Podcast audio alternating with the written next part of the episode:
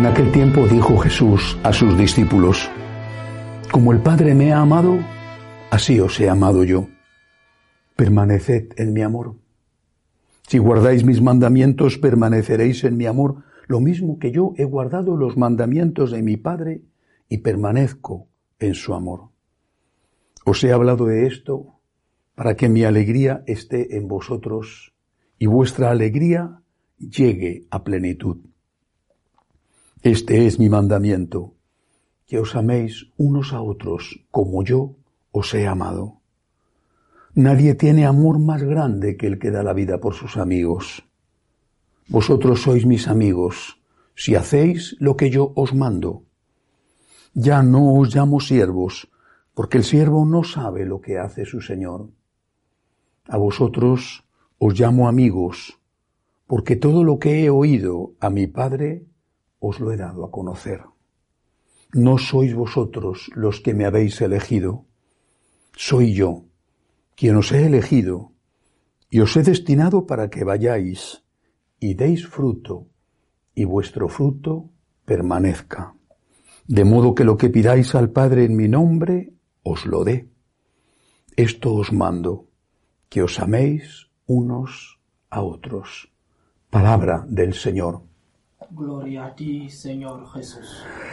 Durante eh, esta semana hemos estado meditando sobre este mismo Evangelio leído en fragmentos más cortos. Es una parte, unos versículos del capítulo 15 de San Juan, en la última cena.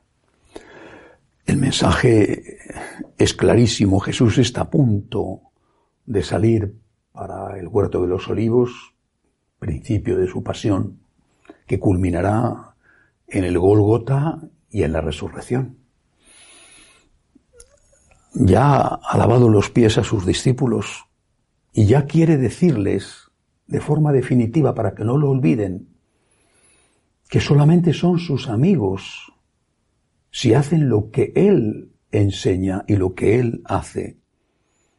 Es decir, si aman, y si aman como Él, amaos unos a otros como yo os he amado. Este es mi mandamiento, dice, que resume todos los mandamientos. El mandamiento del amor a imitación de Cristo.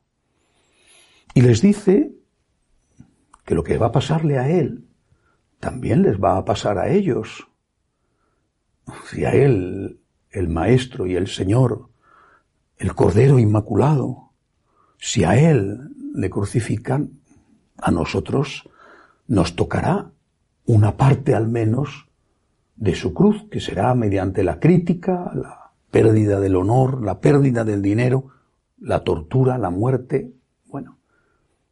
Pero al menos ese martirio de alfileres que es la crítica, lo vamos a tener todos aquellos que sigamos fielmente a Jesucristo. Lo vamos a tener en casa, lo vamos a tener en el trabajo, en la sociedad. Y Jesús nos advierte, les advierte a sus apóstoles, nos advierte a nosotros, si a mí me han perseguido, también a vosotros os perseguirán. Que no sorprenda esto. Pero también a vosotros os tocará compartir conmigo la gloria la vida eterna, el premio, no es una muerte inútil, no es una muerte final. Esa crítica, esa tortura, esa muerte, es simplemente un paso para la vida definitiva. Lo que nos tiene que importar en cada momento, porque cada momento es distinto, es estar unidos a Cristo. Yo no tengo que buscar el sufrimiento por el sufrimiento, la tortura, el deshonor, la persecución mía, de los míos. No tengo que buscarlo. Yo no quiero que nadie me insulte. Yo no quiero que me persigan. Yo no quiero que hagan daño a los franciscanos de María. No quiero. Pero ¿cuál es el precio? ¿Cuál es el precio que tengo que pagar para que no me critiquen? para que no me insulten, para que no persigan a mis hijos, para que no me destruyan? ¿Cuál es el precio? ¿Traicionar a Cristo? Ese precio no lo voy a pagar. Cristo es lo primero, incluso para un pecador como yo, Cristo es lo primero. Es el primero y solo ante Él doblo mi rodilla. Solo a Él le quiero adorar. Y si eso supone ser malentendido, criticado, perseguido, pediré a Dios la gracia como pidieron los mártires para seguir siéndole fiel e incluso para perdonar a mis enemigos mientras me hacen daño. Pero es que eso es para mí no solo motivo de honor, de orgullo, de legítimo orgullo, sino también de esperanza. Porque hay un premio prometido y el premio es maravilloso, estar con Él en el cielo. No hay premio mejor.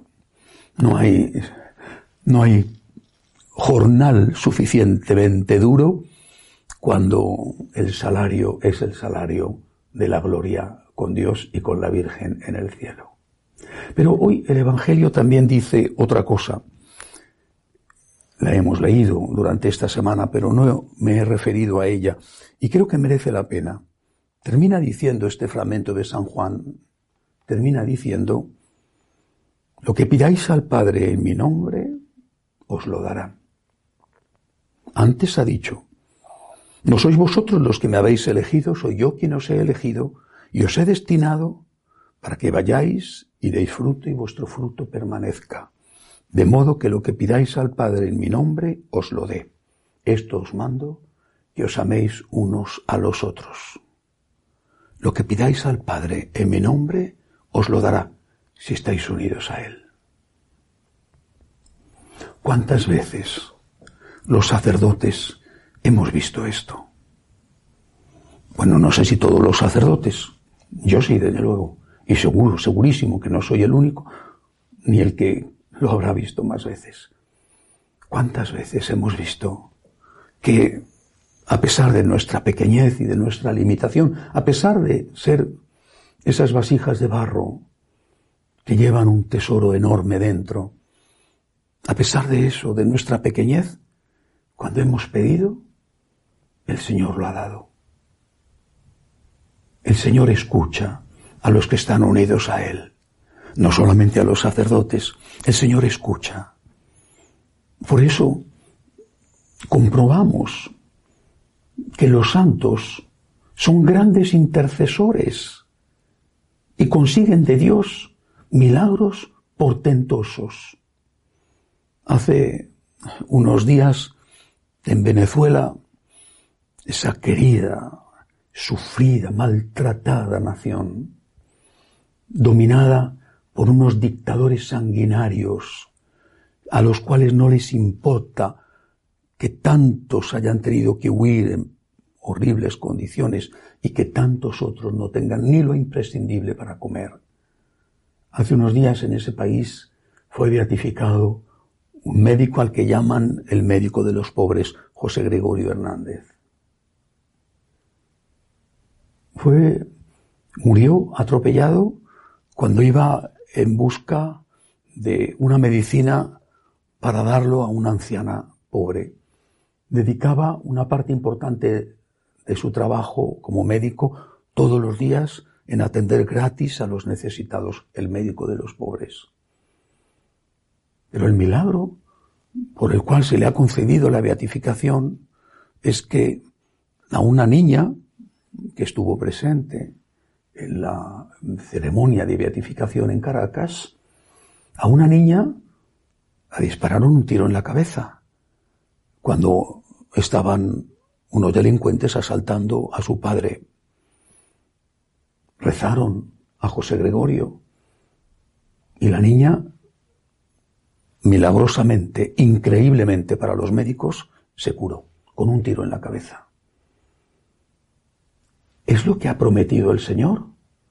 Cuando estáis unidos a mí, pedid lo que deseéis y se os concederá. Si nosotros no obtenemos más milagros, los milagros los hace Dios. ¿eh? Nosotros podemos ser mediadores, intercesores y debemos serlo, pero los milagros los hace Dios. Pero si nosotros no conseguimos de Dios más milagros, es porque no tenemos suficiente fe porque no estamos suficientemente unidos a Dios, o quizá porque Dios en su divina providencia no considera oportuno hacer ese milagro.